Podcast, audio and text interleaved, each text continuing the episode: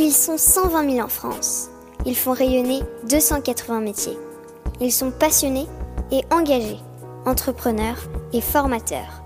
Ils aiment la tradition et soutiennent l'innovation. Ils valorisent nos territoires et défendent le fait à la main. Ils sont artisans d'art et ont des métiers d'avenir. Cet épisode est produit grâce à l'implication de l'association Ville et Métiers d'Art. Ce réseau regroupe environ 600 communes qui s'engagent entre autres à favoriser l'installation de professionnels des métiers d'art dans la ville, organiser des actions de communication et de sensibilisation, développer le tourisme culturel et accompagner les actions de formation. Bonjour à toutes et à tous. Vous qui êtes passionnés d'artisanat d'art, je suis Audrey Caillet et vous écoutez le podcast Voix de Artisans d'avenir. Artisans d'avenir accompagne les artisans d'art et futurs artisans dans la construction de leurs projets, de l'orientation au développement de leur entreprise. C'est pour cela que nous voulons faire découvrir les aventures entrepreneuriales des artisans d'art, les réussites, les erreurs, les astuces et dans les épisodes Point de vue, les experts viennent également apporter leurs conseils. Artisan d'avenir est également très présent sur les réseaux sociaux, alors suivez-nous sur Instagram, Facebook et LinkedIn. Nous avions hâte de partager avec vous l'interview réalisée avec Louis Biron, artiste plasticien et artisan designer, distingué par le prix de la création des ateliers d'art de France en 2020. Louis réalise des projets artistiques singuliers et des œuvres uniques connectées avec la nature, dans cet épisode, il raconte comment il a fondé l'atelier mutualisé Édouard Tison à Pantin. Il parle du fonctionnement de ce pôle qui mêle recherche et innovation et représente une expérience humaine et sociale unique. Passé au sein de belles maisons patrimoniales et fort de son expérience, Louis mène de front plusieurs projets et met ses compétences de designer, de bronzier d'art et de chef de projet au service de diverses entreprises. Il nous explique comment il réussit à atteindre son juste équilibre financier. Écoutez Louis jusqu'au bout, il nous invite à découvrir encore mille et une choses et nous transporte par son enthousiasme et sa passion débordante. Très belle écoute. Louis, je suis ravie d'être aujourd'hui dans ton atelier. Je suis trop trop contente en fait. J'avais vraiment hâte de te, recroiser parce qu'on s'est déjà croisé euh, euh, plusieurs fois. J'ai découvert ton travail notamment au Salon Révélation là euh, très récemment tu es un artiste artisan euh, hyper singulier et, euh, et, ton travail est vraiment super intéressant. Euh, tu composes avec le vivant. Enfin, tu nous expliqueras un petit peu plus euh, longuement ce que tu crées, ce que tu fais. Écoute, là, c'est la première fois en fait que je vais mener l'interview tu es en train de, de, de travailler sur une œuvre. Qu'est-ce que tu fais là, Louis? Est-ce que tu peux me, est-ce que tu peux m'expliquer? Alors, euh, bien sûr. Euh, D'abord, bienvenue à toi. merci. Euh, merci beaucoup pour cette interview. là, je vais ciseler. Donc, je vais euh, ce qu'on ce qu'on appelle faire un tracé mati, c'est-à-dire que je vais euh, décorer une plaque de métal avec un tracé simple, euh, donc avec des ciselés, des ciselés qui sont euh, des outils qui sont forgés donc euh, sur mesure en, fonction euh, du, du, projet. Ces ciselés, ça fonctionne un peu comme des tampons, c'est-à-dire qu'en fait la forme qui est forgée au bout du, du, du ciselé se répercute dans le métal. Et c'est comme ça qu'on fait des lignes, qu'on va ensuite donner du volume au motif ou qu'on va apposer des textures sur le métal. Voilà, la ciselure, ça se traduit véritablement comme l'ornementation, la sculpture de métal, c'est vraiment un art qui permet de métamorphoser la matière et de, et de repousser un peu les limites. Euh, voilà. Et donc, du coup, là, je vais faire un tracé mati. Le tracé mati, la première étape, c'est d'abord de choisir euh, ses outils parce qu'on a plein de ciselés avec euh, des bouts différents. Et du coup, j'ai un, un tracé, un motif qui nécessite d'avoir des outils qui sont plus ou moins courbes, des traces, ce qu'on appelle des traçoirs. Donc, il faut des traçoirs droits, courbes, de différentes tailles. Et donc, du coup, euh, je choisis dans mon petit pot. Tous ces outils-là, euh, Louis, c'est toi qui les a qui les a fabriqués? Je les ai commencés à l'école, comme mmh. tout ciseler, et ensuite j'en ai fabriqué d'autres en fonction des autres projets. L'école, généralement, nous permet d'avoir une base de ciselés qui sont un peu les, les, les le ciselé un peu traditionnel. Et ensuite, euh, quand on est euh, à son compte, on cisèle on crée ses, propres ciselés en, fonction des nouveaux projets, qui sont un peu plus farfelus d'après. Est-ce que tout ça, en fait, euh, cette, ce, besoin de créer, de faire, est-ce que ça remonte à, à, l'enfance? Est-ce que tu étais un enfant euh, créatif? Est-ce que comment tu as, as commencé en fait? Alors, j'avais, quand j'étais enfant, j'étais passionné d'entomologie, donc c'est la science des insectes, et euh, j'étais passionné par les bijoux. Et donc, du coup, tout mon parcours et toute ma démarche que j'ai aujourd'hui, c'est vraiment euh, l'exploration de ces deux domaines. En fait, c'est la convergence entre ces deux domaines. Euh, donc, ça a d'abord été les bijoux. Donc, j'avais eu très vite, j'avais un, un, père euh, très bricoleur. Et donc, il y avait un atelier euh, de bois. Donc, du coup, euh, j'ai baigné dedans, on faire ma première drebelle, mon premier chalumeau. J'avais un établi, je fabriquais des, je, je, bricolais un peu des petits bijoux. Et à côté de ça, euh, j'ai intégré un lycée horticole où j'ai suivi une filière qui s'appelle STAV, donc c'est Sciences techniques de l'agronomie du vivant. Là, j'ai fait beaucoup de stages dans des associations d'entomologie, j'ai fait des stages dans des espaces verts. Et c'est ensuite, après avoir eu mon bac, que je me suis orienté vers l'école, Boulle, où j'ai été pris donc en mise à niveau métier d'art et ensuite en diplôme des métiers d'art en ciselure, donc ornementation et sculpture du métal. Et du coup, c'est lors de ma dernière année de mon diplôme euh, que j'ai fait converger vraiment ma passion pour la nature et pour l'artisanat d'art euh, et que j'ai mis en place les bases de ma démarche artistique à ce moment-là. Et notamment découvrant des artistes tels que Hubert Duprat, des auteurs comme Pierre Hadot. Enfin voilà, ça a été vraiment la convergence entre ces deux, deux, deux domaines. Est-ce que l'enseignement le, à Boulle, c'est une question très basique, mais ça t'a plu? Euh, ça m'a beaucoup plu. Ça t'a beaucoup apporté euh, techniquement? Ah oui, techniquement, ça m'a énormément apporté. Euh, je pense que l'enseignement était fort parce que il était hyper polyvalent. Il permet aux, aux, aux élèves de, de, comprendre la polyvalence et la nécessité d'être polyvalent aujourd'hui. Euh, alors la formation n'est pas parfaite, hein, sur plein de plans elle n'a pas été parfaite, mais moi j'ai toujours le souvenir du premier jour où je suis arrivé à l'école Boulle où, où je connaissais vraiment vraiment pas du tout l'école. Et je suis arrivé, j'ai vu des élèves qui étaient vraiment habillés de manière complètement euh, euh, farfelue, qui portaient des chaises en forme de fourchette sur la tête. Et genre, moi, je sortais de mon lycée horticole et j'ai regardé ça, j'ai fait, mais cette école est incroyable. Et c'est vraiment le premier souvenir que j'ai de l'école boule. C'est vraiment ça. Et vraiment un espace libérateur, hyper créatif. Euh, puis il y a une espèce de cohésion et une bienveillance qui est assez, euh, assez phénoménale. Après, ça se corse un peu plus dans le, dans le monde du travail, ça se corse un peu plus, mais l'école est incroyable. est-ce que, est-ce que tu penses, on parlera un petit peu plus de la partie entrepreneur et business après, est-ce que l'école te, te, te, t'apprend euh, à être entrepreneur justement Non, non, non. non. Euh, je pense que même l'école, elle apprend pas véritablement à être artisan d'art. C'est-à-dire que euh, le diplôme des métiers d'art tel que moi je l'ai connu puisqu'il a changé aujourd'hui, il était entre mi-chemin entre la conception et la fabrication de produits. C'est-à-dire qu'on était ni designer, ni véritablement artisan, et ça se ressent quand on rentre dans le monde du travail. Ce qui était à l'époque, je pense, assez rattrapable, puisqu'on avait quand même un sacré nombre d'heures d'atelier et un bagage technique qui était assez solide. La, la, surprise était plutôt de point de vue personnel, je pense. Aujourd'hui, je suis pas sûr que euh, les nouvelles générations qui ont les nouvelles formations puissent prétendre puissent rattraper ce retard-là et être, euh, être véritablement artisan. Parce que moi, quand je suis sorti de l'école, euh, on valait rien du tout. Mmh. Euh, et il a fallu vraiment des années, des années d'expérience pour pouvoir prétendre pouvoir euh, être artisan d'art dans une discipline. Et aujourd'hui, je pense que la, les formations ne visent plus à former des artisans d'art, ce qui est complètement différent. Mais en même temps, est-ce que c'est véritablement des personnes qui sont des designers? Je suis pas sûr non plus. Enfin, il y a un truc un peu. Après, c'est des formations qui explorent de nouvelles manières de faire et donc pour voilà pourquoi pas. Et toi entre le moment où tu es tu es sorti de l'école et le moment où euh, tu as décidé de euh, monter ta boîte, mmh. si ça a pris combien de temps en fait? Ça a mis assez longtemps parce qu'en fait quand je suis sorti de l'école, alors j'ai fait beaucoup de choses, j'étais euh, je suis allé dans des ateliers, je suis allé dans des studios de création, donc j'étais à la fois artisan, à la fois designer. J'ai fait un peu euh, beaucoup de types de produits aussi parce que j'ai fait du, j'ai fait du bijou, j'ai fait de l'orfèvrerie, j'ai fait du mobilier.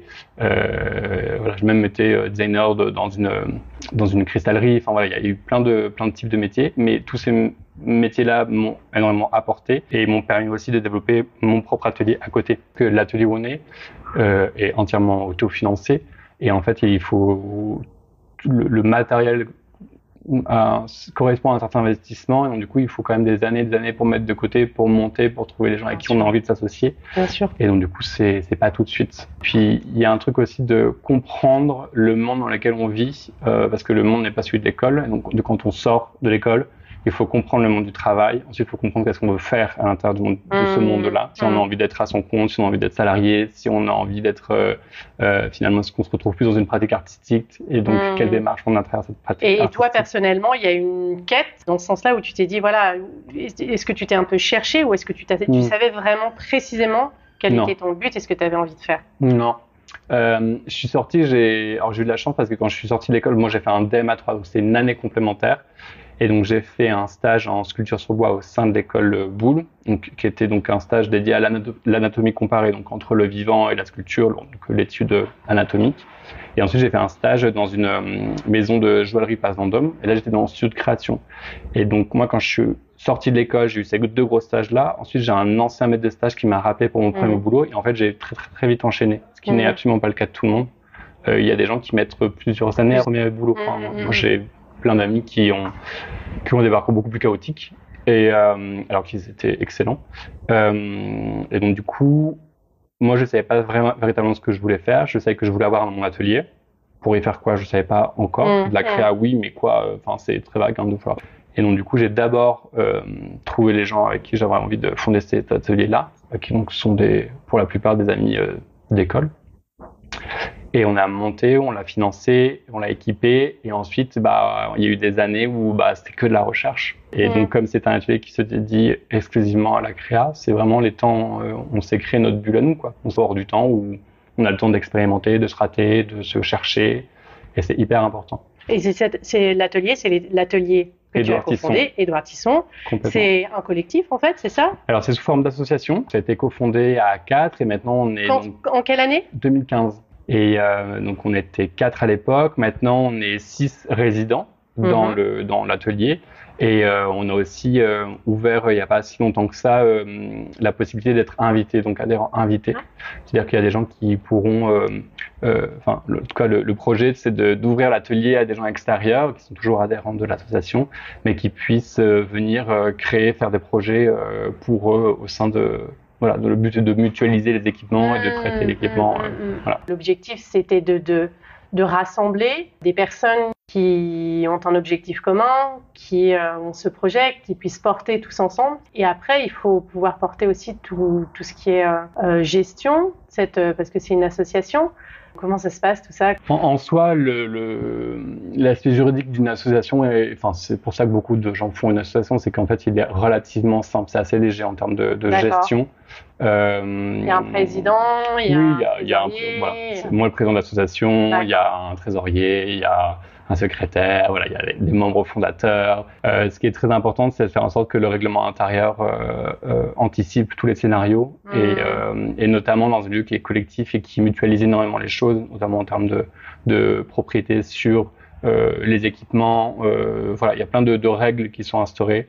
Et ensuite, on a mis en place euh, des fonctionnements qui permettent aussi de financer l'association. Notamment, on fait de la prestation euh, au nom de l'association, euh, qui permettent notamment avec des, euh, aux jeunes designers qui n'ont pas forcément d'énormes moyens de prototyper des choses. Euh, ça permet aussi de... qui, qui profitent donc euh, ici de, de, de l'installation. Alors, euh, ils vont pas venir fabriquer ici. C'est vraiment de la prestation. C'est-à-dire qu'en fait, ils viennent avec un projet et puis on, ah, que vous réalisez vous pour eux. Exactement, de manière bénévole parce que tout va à l'association.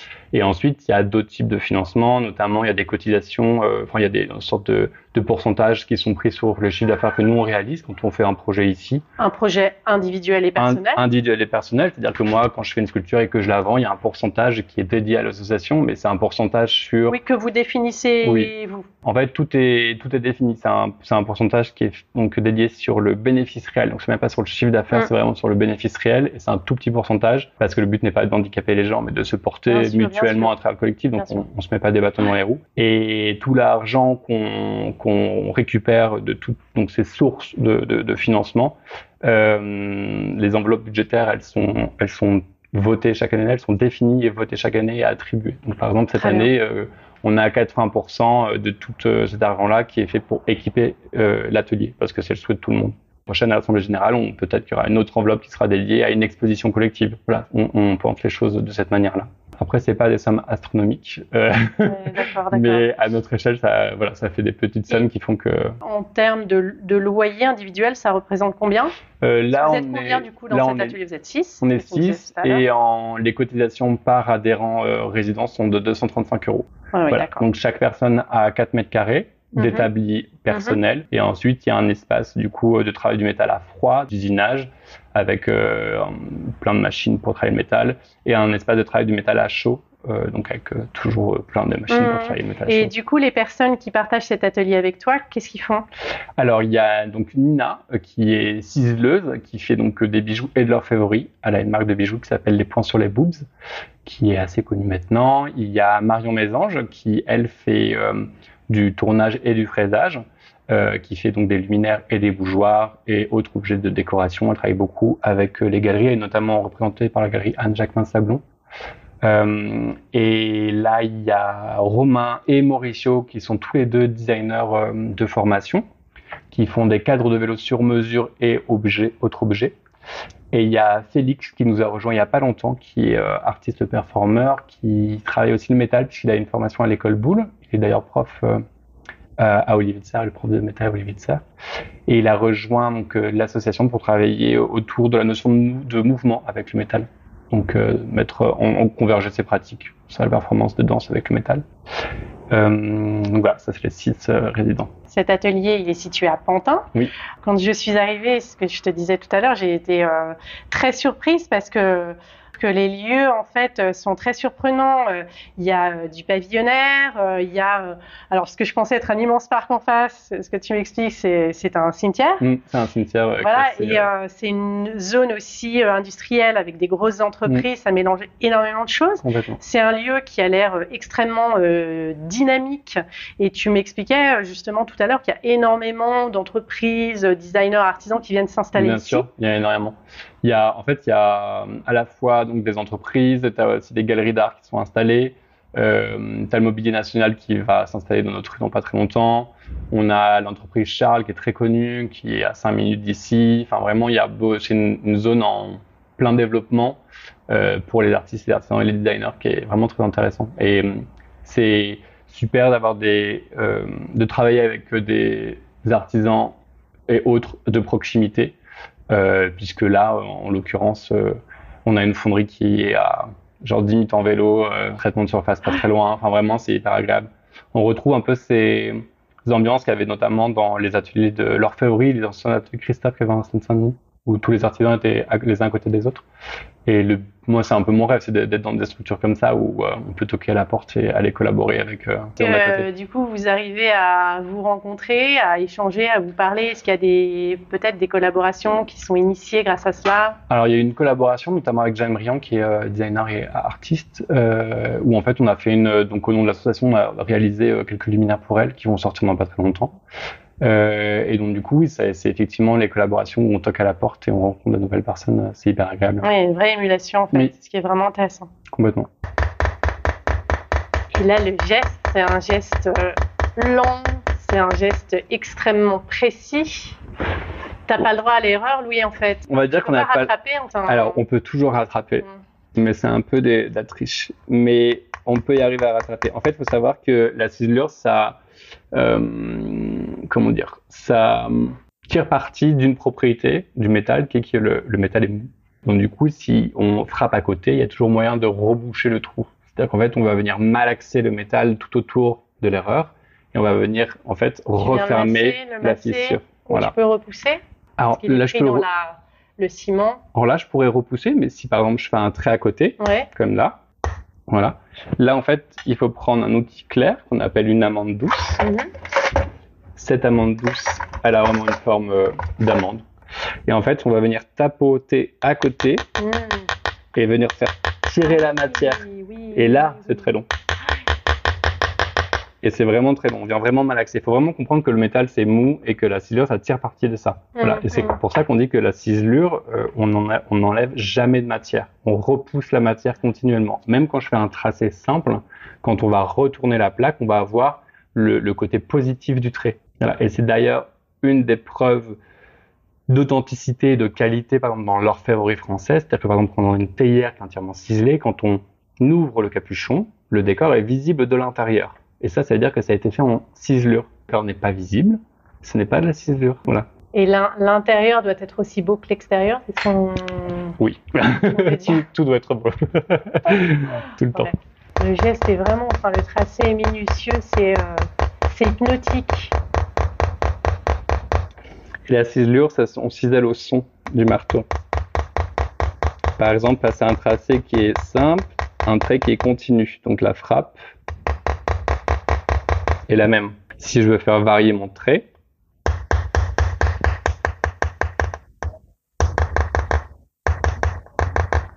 la frappe n'est pas la même.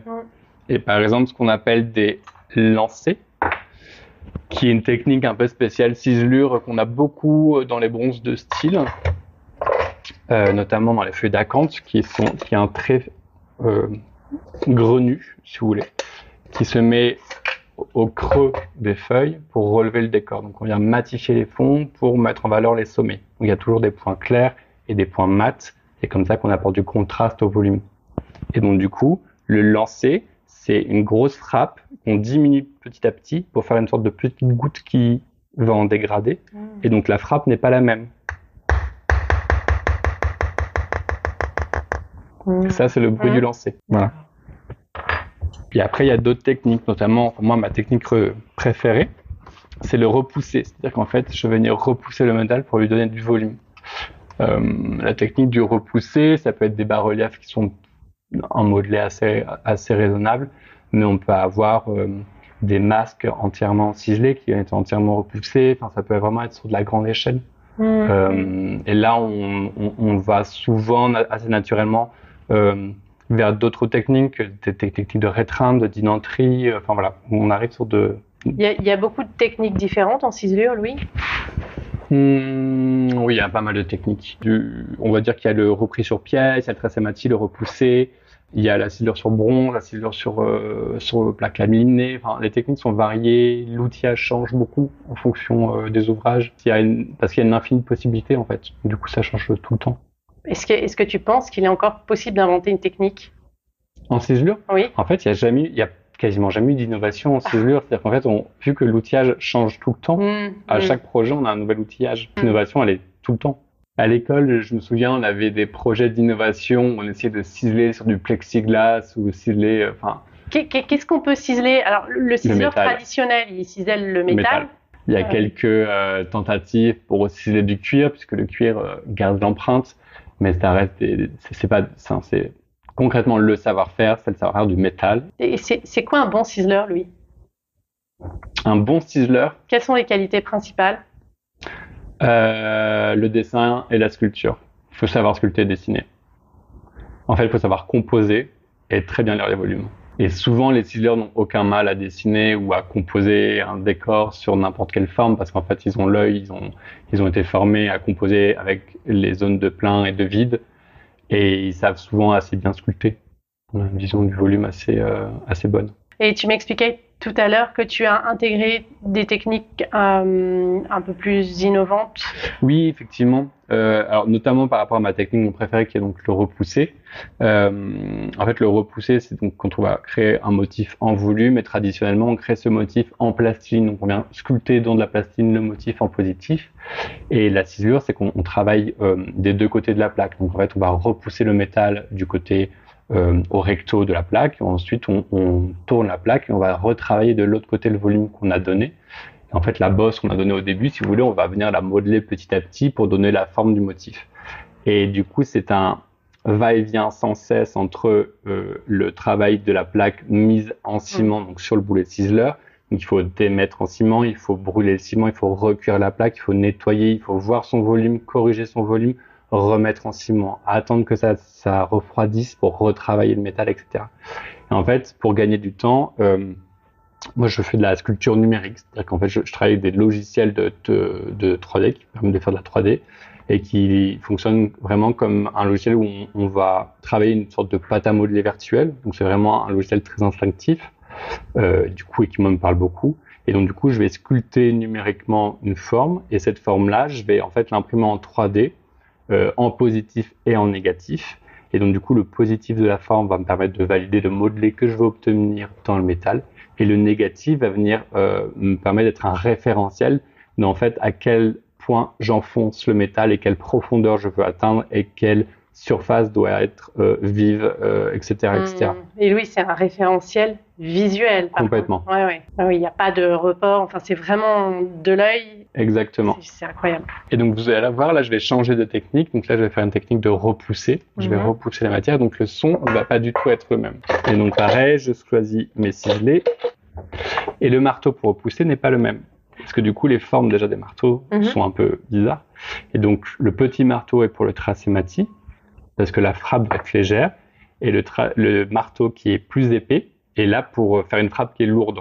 Et la forme du marteau fait que on prend euh, cette partie-là, là, le, manche, on prend dans la main et on cisèle comme ça. Et donc c'est le poignet, c'est pas un mouvement d'épaule, c'est un mouvement de poignet. Louis, aujourd'hui tu crées des projets euh, uniques? Oui, tout à fait. Je fais de la sculpture euh, donc en pièces uniques et avec l'intérêt donc, soit je travaille donc le métal, euh, la plaque de métal, donc ça ce sont des pièces uniques. Et les pièces là à la demande peuvent servir de maître modèle, c'est-à-dire qu'en fait ça peut être moulé, on peut avoir des tirages en bronze donc numérotés.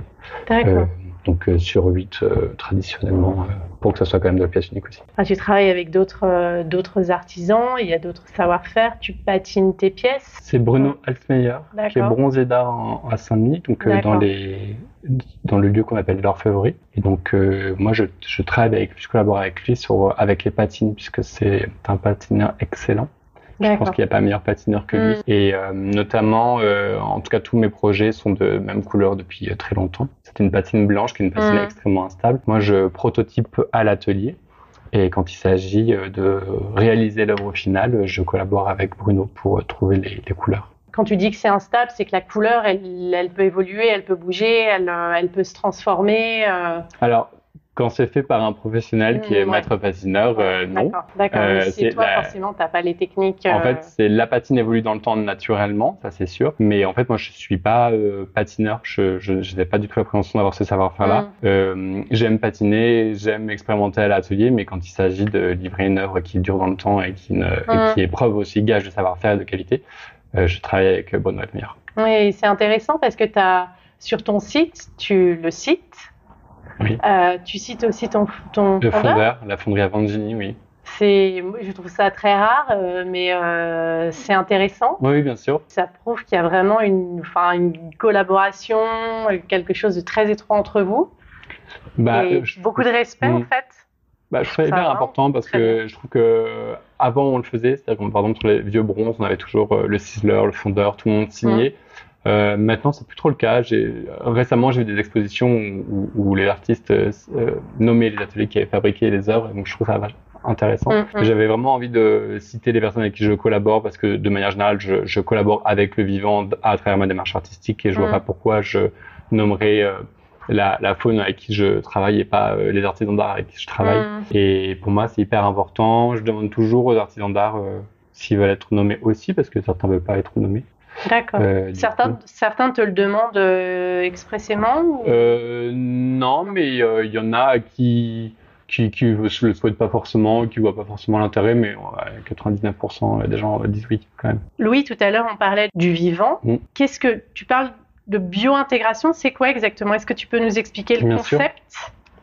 Alors, parce que du coup moi, ma, en gros, ma démarche artistique, c'est d'abord je suis artiste plasticien et mhm. euh, ma démarche c'est de mettre en place des processus de création qui sont inclusifs à la nature.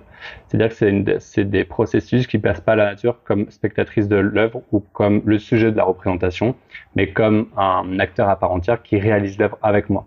On parle du coup de co-création, de bio-intégration, puisque du coup il y a des savoir-faire qui sont propres à la biologie et là que je fais converger, que je vers des savoir-faire qui sont plutôt liés à l'artisanat, puisque tout ça, je l'exprime autour de la ciselure et du travail du métal. Euh, la biointégration, c'est vraiment euh, une sorte de, c'est expérimenté, ce qu'on a une sorte de lâcher prise, une sorte d'abandon, puisqu'en fait il y a une collaboration, il y a une autre euh, entité qui crée l'œuvre avec moi, et donc il y a une partie des œuvres où, je suis pas maître total de ce, voilà, je décide pas hmm. seul, et du coup euh, j'expérimente ça. Est-ce qu'il y a une, une dimension philosophique, spirituelle? Oui, bien sûr. Alors, notamment avec le, la, le projet que j'ai présenté euh, donc en juin dernier à Révélation, qui est le projet fossile. Et le projet fossile, en fait, il détourne les fossiles de notre utilisation industrielle et il permet à la nature de donc les, se les réapproprier. Et donc, du coup, de cette réappropriation-là, naît un message qui va venir euh, dénoncer certaines aberrations dans nos modes de vie. Donc, du coup, on va avoir une série, par exemple, de contenants qui sont des contenants, euh, soit des bouteilles d'eau, soit des jerrycans d'essence qui, qui ont été détournés par la nature et qui sont devenus des contenants qui ne peuvent plus contenir de ressources. Et donc le but, euh, c'est de réécrire l'histoire d'une certaine manière et en fait de détruire un peu le monde dans lequel il vit, en tout cas de donner une autre vision de ce monde-là. Pourquoi est-ce que tu t'es intéressé à ces, ces petites bêtes, en fait, euh, ces petites limaces, ces petits gastéropodes euh, euh, Pourquoi? Parce que c'est des bêtes finalement qui sont souvent chassées des jardins, avec lesquelles on ne pense pas forcément à collaborer. Pourquoi, pourquoi celle-là? D'où est venue l'idée? Il, y a, il y a plusieurs choses. alors déjà, il y a, y Guillaume Loger, donc qui est un écrivain qui a écrit mmh. l'art de l'anthropocène, l'art de l'anthropocène Renaissance sauvage, qui parle notamment que les, tous les processus de biointégration sont des, un peu des, des hommages à toutes les esthétiques euh, de, de, la monstruosité euh, euh, qui vont dégoûter, etc. Parce qu'on est dans des processus où l'esthétique ne compte pas, ou en tout cas n'est pas attendue, elle ne correspond à rien qu'on connaît, et on est dans des choses qui vont déranger. Euh, la collaboration avec le vivant euh, dérange parce que je travaille avec notamment des vers de terre, je travaille avec des limaces, des gastéropodes, etc. Et l'esthétique le, le, de la faune, en tout cas avec laquelle je collabore, n'a aucun intérêt pour moi. Euh, moi, j'ai deux processus de création. J'ai un processus qui est donc structurant, qui est donc basé sur la collaboration avec une certaine espèce de vers de terre et leur mode de vie. Et ensuite, euh, qui une autre processus qui est donc plutôt graphique et qui va notamment permettre à la nature de se réapproprier la surface des formes que moi je vais ciseler, alors que la première va permettre à la nature de restructurer la forme que j'ai sculptée. Euh, et donc la, la le deuxième processus, c'est vraiment orienté sur toute la famille des, des espèces avec des pieds porteurs et donc, du coup, elles vont se réapproprier la forme grâce à des colorants euh, alimentaires que je fais moi-même. Et donc, du coup, la, la, la trace qu'elles vont, l'empreinte qu'elles vont laisser sur l'œuvre, moi, je vais venir ensuite l'interpréter grâce à la ciselure sous forme de fissure. Euh, et donc, du coup, il y a l'espèce m'intéresse moins, c'est plutôt comment je peux conserver l'empreinte que le vivant laisse, en tout cas l'expression physique euh, que le vivant laisse derrière lui. Et donc, du coup, c'est plutôt ça qui euh, oriente mon choix, en tout cas dans la collaboration avec les espèces. Sinon, je collaborerai avec des papillons. c'est pas mon, c'est pas mon but. Est-ce que tu as un geste favori, Louis? Il y en a deux. Il y a le repousser, euh, comme euh, parce que c'est puissant, ça demande beaucoup de force et en même temps c'est assez subtil puisque parfois on vient vraiment euh, mal carasser la surface du métal pour avoir le modelé qu'on veut. Donc il y a quelque chose de vraiment assez subtil et j'aime bien le j'aime le fait qu'il y ait besoin d'avoir un peu de force pour le, le faire quand même. Ça, ça se défoule, enfin, on se défoule un peu quand même. Mm. Et euh, lors des processus donc dont je parlais avec euh, lorsque je fais intervenir des vers de terre, euh, donc du coup le but c'est de créer un de, de détourner un objet et d'en faire un vivarium. Dans le vivarium, je vais insérer des vers de terre qui vont évoluer dans un certain substrat. J'utilise une méthode qui permet d'extraire les vers de terre et ensuite je vais mouler les galeries le moment où je vais démouler les galeries, c'est un moment où je vais découvrir mmh, le chemin compris mmh. les vers de terre. Et en fait, je viens mmh. creuser comme un archéologue la forme remplie de terre et je viens découvrir les galeries. Et ce que j'adore dans mon travail, c'est la surprise. voilà, j'ai besoin de beaucoup de surprises. Dans mon travail, je fais en sorte qu'il y ait beaucoup de surprises, beaucoup de lâcher prise, le fait que je sois pas, euh, que je puisse pas tout anticiper. Euh, c'est hyper important pour moi. Donc en fait, quand je découvre les galeries, je trouve ça incroyable. Et là, le travail que tu es en train de faire, il est destiné à, à quoi? Quand est-ce que tu as commencé à faire tout ça? Euh, C'est un travail que j'ai commencé il y a peux dire la vérité? Oui, oui, oui. là, c'est une, là, c'est une plaque d'essai, euh, notamment pour la démonstration que j'ai sortie, euh, notamment parce que le travail du sealer, c'est très très long. Donc, du coup, je, pour le coup, là, moi, je suis en phase de créa, donc je suis beaucoup dans la recherche de matière, d'effets de texture et le repousser viendra plus tard. Hmm. Euh, mais là, donc, ce sont les plaques d'essai qui ont été réalisées pour euh, le fossile euh, qui représente un collier de la préhistoire. Donc la, la sculpture s'appelle XXY et donc du coup ce sont un alignement de coquillages, de griffes d'aigle et de, et de, de dents de cerf qui sont représentés. Et qu'est-ce qui t'inspire, Louis, pour tes, tes recherches matières? Euh, toutes les surfaces minérales qui peuvent, euh, parce que du coup, je suis dans toujours dans le projet fossile, j'ai une approche où j'essaie de d'imiter la réalité pour rendre euh, plausible le discours que j'ai, en tout cas l'œuvre, qu'elle soit interprétée, reçue comme quelque chose de véritable. Et donc du coup, je suis vraiment un truc d'ultra réaliste. Donc j'essaie d'imiter des, textures minérales et hum, donc du coup des, pierres, des fossiles. Et je suis très inspiré des surfaces calcaires et notamment de ce qu'on appelle la, la, pierre de l'échaillon, qui est une pierre qui a été euh, euh, pas mal exploitée par ma famille euh, il y a très très longtemps dans la région Rhône-Alpes. Et dans les pierres de l'échaillon, il y a des pierres un peu blanches, assez poudreuses comme ça, donc qui sont hyper belles, dans lesquelles il y a aussi beaucoup de fossiles. Tes, tes parents t'ont encouragé dans, ce, dans cette voie-là? Oui. Tu viens de la région Rhône-Alpes? Oui, je viens de Grenoble et mon père était euh, animateur socioculturel et notamment il fabriquait des jeux géants en bois. J'ai vraiment grandi dans un univers d'atelier. Ma mère a énormément dessiné euh, durant, euh, durant toute sa jeunesse. Euh, mon grand-père était dessinateur industriel. Euh, mes deux grands-pères étaient passionnés d'entomologie. J'ai une arrière-grand-mère qui était, Mmh. qui faisait un peu de ciselure. Voilà, il y a un peu des trucs comme ça. euh, très fécond. très propice à faire ce que je fais. Exactement. Donc oui, ils m'ont encouragé beaucoup. Ouais. Et Louis, on n'a pas parlé euh, pourtant de, de ce prix important que tu as eu. Euh, tu as été euh, distingué par le prix de la jeune création des ateliers d'art de France en 2020. Tu as participé à pas mal de- de- d'expositions collectives. Est-ce que notamment ce prix euh, t'a apporté euh, des opportunités? Alors euh, d'abord le prix, c'est ça rend légitime la pratique, Mm. ce qui est déjà énorme. Euh, les opportunités, elles ont été beaucoup sur le salon Révélation. Donc euh, vu que j'ai été lauréat en 2020, qu'il y a eu le Covid entre temps, j'ai attendu jusqu'à 2022. Euh, et euh, Mais en ça, a fait, été, enfin, ça a été un très bon cru parce que c'était super. Vous étiez ah ouais, non c'était mais une super sélection. c'était trop bien. ça a été enfin, compliqué, c'était pas la meilleure année. Ouais. Voilà. Ouais, c'était un peu compliqué, mais, euh, mais en gros, voilà, il y a eu les opportunités se sont créées euh, lors de la- l'exposition, Oui, par la suite. par la rencontre avec les professionnels, et donc du coup, c'est toujours en cours euh, de processus. Oui, d'accord. Comment ça s'est passé, Louis, sur le salon, justement, les rencontres avec les, les pros tu, tu, tu as rencontré les gens qui, qui ont des galeries. Tu as Aujourd'hui, qu'est- qu'est- qu'est-ce que qu'est-ce que tu envisages Comment tu veux vendre tes œuvres? Qu'est-ce que bah, de commercialisation? Alors, il y a plusieurs biais. Euh, en fait, le but, déjà premier, c'est pas de vendre. C'est d'abord le discours, d'abord exposer, d'abord être légitime dans ce qu'on fait, parce que Hum, pour le coup, ça, c'est ça, c'est important c'est pas de l'objet déco. Ouais, puis c'est pas de l'objet déco. Ouais. Faut pas oublier que c'est pas de l'objet déco. Ça veut Ouais. pas dire que derrière il n'y a pas des prix et que tout Ouais. n'est pas fait de manière des professionnels, mais le but c'est avant tout euh, euh, d'avoir un discours, d'intéresser, de trouver le public aussi. Et ensuite, effectivement, c'est démarcher les galeries d'art, euh, des galeries, euh, démarcher des agents euh, artistiques et de faire en sorte que ça marche. Tu arrives à le faire, ce travail de, de, Ça de prend beaucoup de prospection, temps. de démarchage, j'imagine que Ça c'est prend très énormément compliqué. de temps. Mm. Mais j'ai un super beau tableau Excel.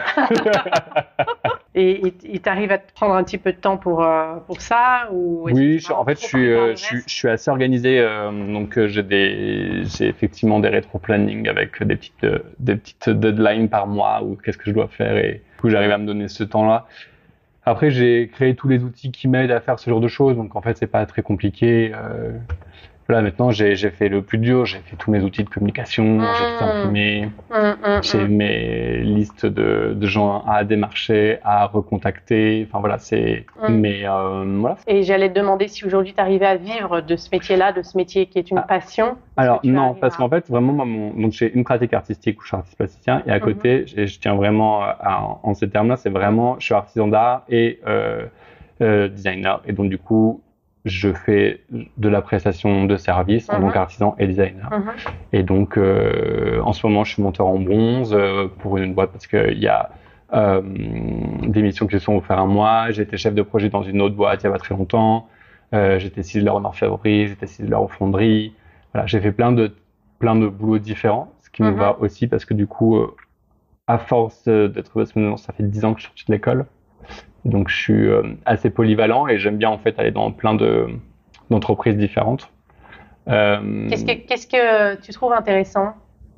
Est-ce que c'est le fonctionnement de ces boîtes? Est-ce que est-ce que tu arrives à avoir un regard critique euh, souvent par rapport à l'organisation ou, euh, Alors, ce qui est intéressant, c'est les gens, parce que le travail est globalement toujours à peu près le même, même si les méthodes changent et savoir-faire change. Globalement, le travail du métal, une fois qu'on, enfin, une fois qu'on connaît, on connaît. Enfin, voilà, c'est pas sorcier. Il y a toujours une période d'adaptation, mais on, on s'adapte bien.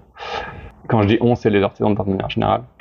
Et je pense que ce qui est intéressant, c'est la rencontre avec les gens. Et effectivement, à force, on a un regard un peu critique sur les entreprises parce que oui, euh, vu qu'on a fait plein de boîtes différentes, on saisit un peu comment les choses fonctionnent. Voilà. Après, euh, quand on est freelance, euh, on est freelance, donc on est extérieur à la boîte, on soit euh, notre avis sur le fonctionnement, euh, c'est pas le but. Et là, je peux montrer comment on pose un mat. Qu'est-ce que tu appelles un mat, Louis? Est-ce que tu peux expliquer à nos éditeurs? Tu me l'as très bien expliqué tout à l'heure. Alors, un mat, donc c'est un ciselé qu'on appelle le ciselé mat. Le mat, c'est vraiment euh, comme la couleur d'un pain. C'est-à-dire qu'en fait, un mat, ça va apporter un contraste au, au décor. Souvent, on matifie les fonds pour euh, rendre les sommets euh, euh, avec une pointe de, brillance. Donc, ça permet de contraster le modelé. Le mat, c'est une texture qu'on appose sur le métal. Ça peut être un, mat tout à fait classique, donc un mat sablé, texture un peu comme du sable. Ça peut être un mat qui imite une peau de grenouille, euh, la surface d'une feuille de vigne. Ça peut être tout et n'importe quoi. Et notamment en ce moment, je travaille sur des mats qui imitent donc des, surfaces de pierre. Et donc du coup, j'ai créé un ensemble de mats qui me permettent d'avoir, euh, si vous voulez, une texture euh, à différentes échelles et qui s'imbriquent les unes aux autres. Et je travaille du coup en faisant des euh, des ciselés mats, mais aussi en texturant les marteaux avec des mats, en reproduisant des formes pour travailler la plaque aussi en dehors du boulet de traditionnel. Euh, et donc du coup, je vais apposer ma texture. C'est entre chaque texture qui est Mmh, apposée, mmh. parce que c'est une succession de creux et de, Mmh. et de volume. Et donc du coup, même le volume dessine la texture. C'est-à-dire que le fait qu'il y ait un creux au milieu de mon mat fait que j'ai une surface qui est pleine au milieu de boss. Et donc du coup, c'est ça qui va aussi dessiner la texture. Louis, aujourd'hui, euh, qu'est-ce qui séduit le plus euh, le, le- Enfin, je te parle de public parce que tu as, eu l'occasion de rencontrer des, des gens non professionnels, euh, par exemple au salon Révéla- Révélation, tu as rencontré aussi des professionnels. Qu'est- Qu'est-ce qui, les- qui les séduit le plus? Est-ce que c'est la force de ton message? Est-ce que c'est la qualité de ton travail? Est-ce que c'est la beauté de ton travail Qu'est-ce que qu'est-ce que tu perçois en fait Ça dépend du professionnel. Le profe- les professionnels du, plutôt du, du milieu des métiers d'art, euh, c'est la technicité. Mhm. Euh, j'ai eu de retours hyper positifs et j'étais vraiment, euh, vraiment très content. Et le, le milieu de plutôt d'art contemporain, c'est plutôt le message en l'occurrence. Oui. Mm. Puisque finalement, là, mais Pour parce eux, que c'est le message qui doit être. Enfin, de- Ouais, c'est global en fait. euh, dans Bah, ce la- milieu-là, la- c'est plus la qualité du message. La, Oui, la- après, la la- force, la la transformation de la matière est toujours assez impressionnante pour les gens qui conna- qui connaissent pas. Quand on, euh, je présente mes œuvres et que je dis que c'est du béton, effectivement, on a vraiment l'impression d'avoir des- de, de la pierre sous les yeux, ce qui est assez intéressant. Et puis moi, c'est ça qui m'amuse, hein, de tromper euh, le spectateur. Mm. Euh, mais effectivement, c'est plutôt la démarche, euh, le fait qu'il y ait des principes de biointégration, euh, que ça soit ciselé ou pas. Est-ce que c'est important? Je suis même pas sûr. Et même moi, je je cisèle pas toutes mes pièces. Euh, toutes les techniques ne sont pas des techniques de ciselure. Parfois, il y a des choses qui sont beaucoup moins euh, traditionnelles. Et je veux absolument pas m'enfermer dans une pratique euh, trop traditionnelle, justement. Je sais que euh, la technique de repousser de ciseleur, je l'aime beaucoup et je l'exprime sur certaines pièces, effectivement. Mais il y a plein de pièces qui sont effectivement du, de la fonte. Euh, et donc, du coup, c'est de la ciselure sur fonte, mais c'est de la reprise de fonte. Donc, il n'y a pas vraiment de, de, de savoir-faire hyper traditionnel dedans. D'accord. Et puis, euh, si j'ai envie de faire une sculpture de 2 mètres en plâtre, euh, je fais une sculpture de 2 mètres en plâtre. C'est pas, enfin, voilà, je, Mhm. pour le coup, j'ai pas trop de scrupules à changer de matériaux ou Très bien. d'essais techniques. Mis à part les expositions, les salons, euh, est-ce que tu communiques beaucoup? Est-ce que tu utilises euh, les outils, euh, les J'ai réseaux un- sociaux, Instagram, etc. Alors, j'ai un, site j'ai un site internet? J'ai, ah, merci. C'est louisbiron.fr et Ensuite, j'ai un Instagram, Mhm. Biron. Tu Euh, l'alimentes comment que... euh, ça dépend. Euh, souvent, je l'ai pris comme un compte pro où je faisais une sorte comme une mini galerie hein, avec un feed assez assez léché, mais qui n'était pas très vivant. Et donc du coup, j'alterne entre que publies pas des, mal. des- Ouais. pas mal de stories, mais des publications qui sont un peu de tous les jours. Et puis parfois, je reprends un feed qui est un peu plus un peu plus travaillé. Euh, T'as une stratégie ou est-ce que tu le fais un peu au feeling non, je pense que en fait, je, je suis typiquement le, le genre de personne qui n'aura jamais beaucoup euh, de followers sur Instagram, notamment. Mais en fait, non, mais parce que c'est c'est aussi un mode de consommation, c'est-à-dire qu'en fait, il faut beaucoup produire pour beaucoup poster, pour beaucoup avoir de followers. C'est normal, c'est un algorithme, c'est fait Mm. comme ça. Mm. Euh, on consomme de l'image, on consomme du projet, c'est la base d'Instagram, c'est comme ça. Moi, je mets pour faire un un des par exemple des fossiles qui représentent euh, un collier, euh, j'ai 220 heures de travail. Donc je vais pas attendre trois mois avant de poster. Donc je pose des étapes euh, successives, mais quand je passe trois semaines à faire un tracé matif, hein, c'est pas voilà, je, je suis pas compétitif là-dessus.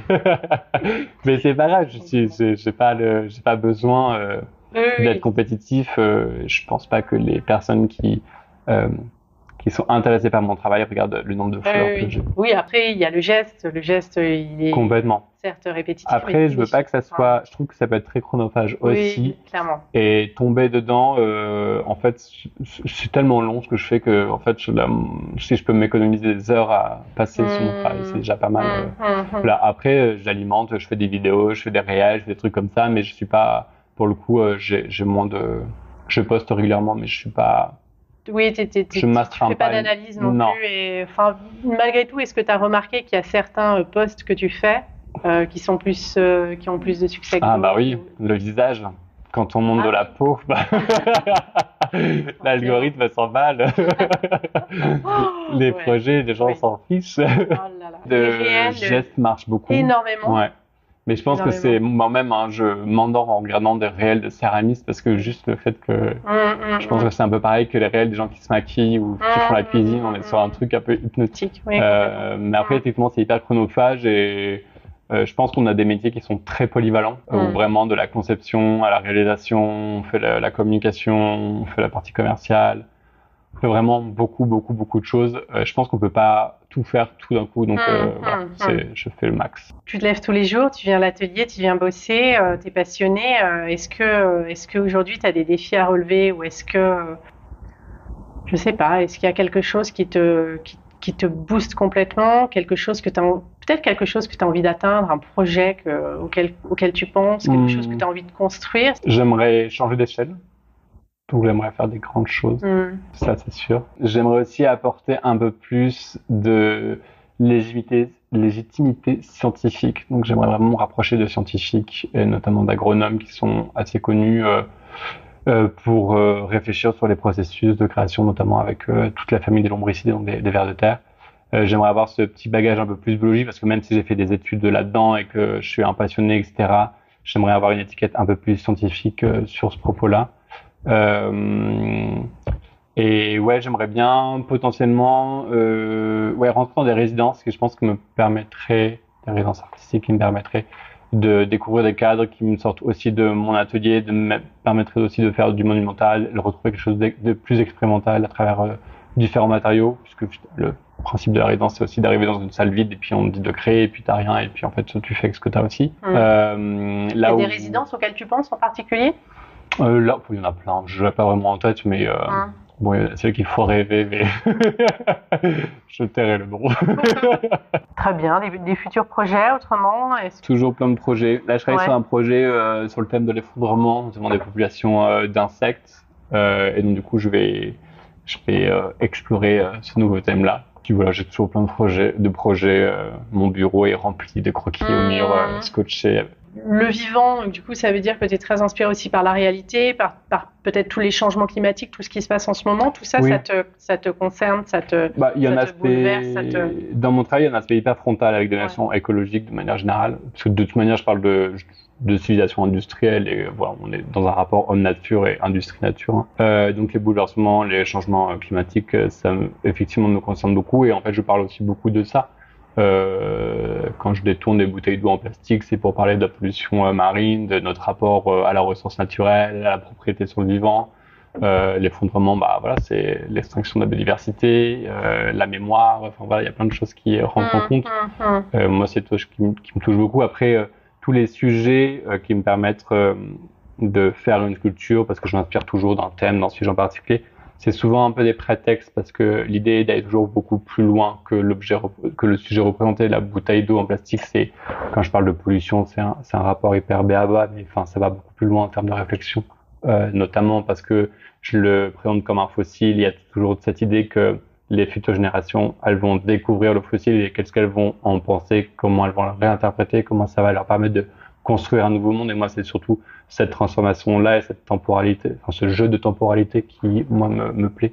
C'est quoi qui est le plus difficile à, à gérer euh, quand euh, Moi, c'est la polyvalence. C'est-à-dire que je pense qu'il y a. Non, parce que Louis, attends, excuse-moi, Mm. je vais juste re- revenir sur une chose. T'es es à la maison des artistes, t'es auto-entrepreneur. Oui. Comment, c'est quoi ton statut? C'est ça.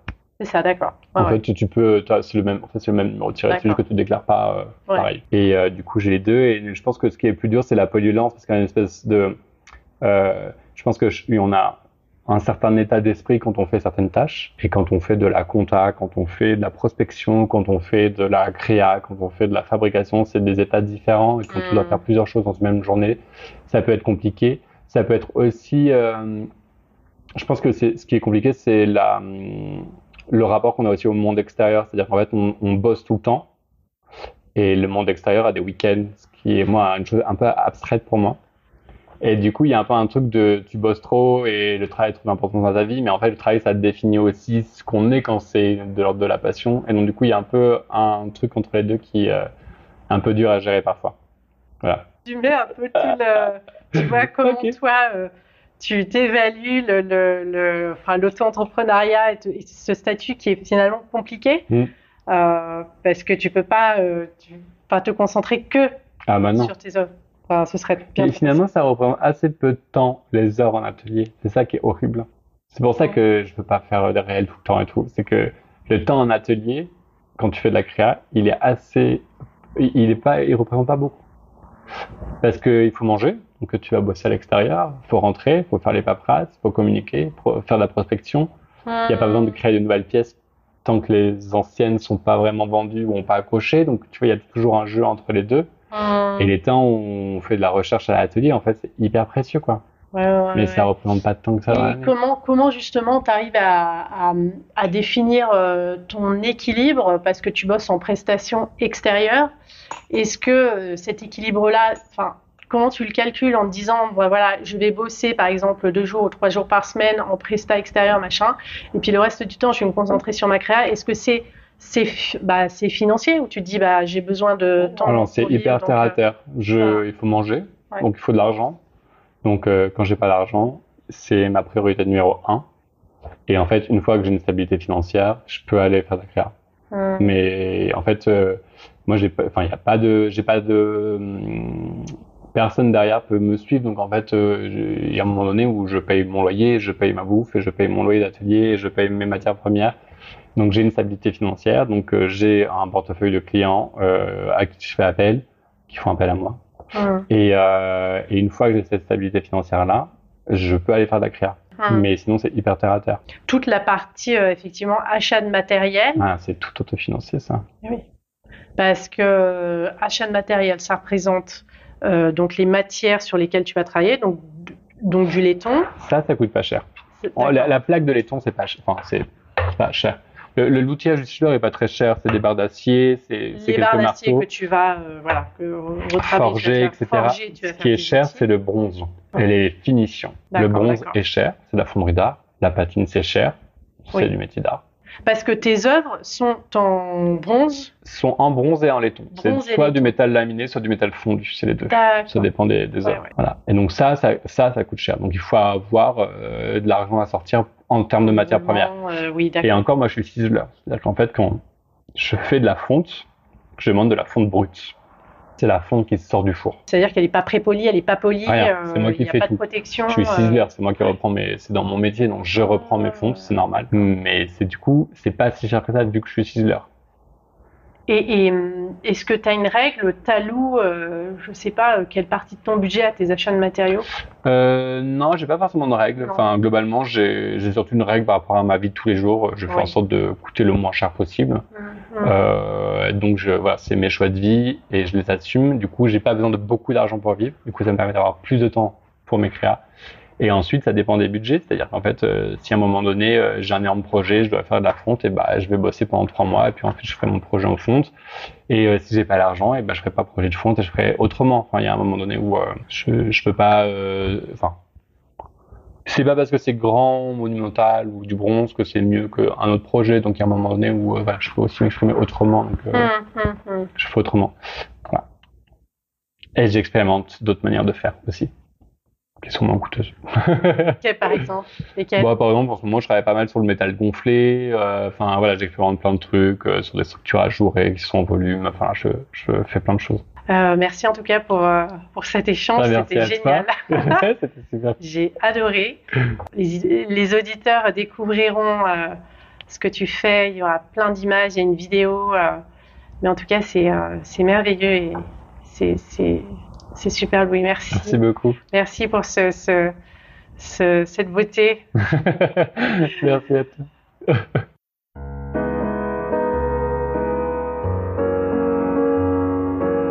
Et voilà, c'est terminé pour aujourd'hui. Nous espérons que vous avez passé un bon moment enrichissant. Si vous voulez nous aider à faire découvrir le podcast et si vous pensez qu'il est nécessaire de faire connaître les parcours des artisans d'art et de leurs entreprises, parlez de nous autour de vous.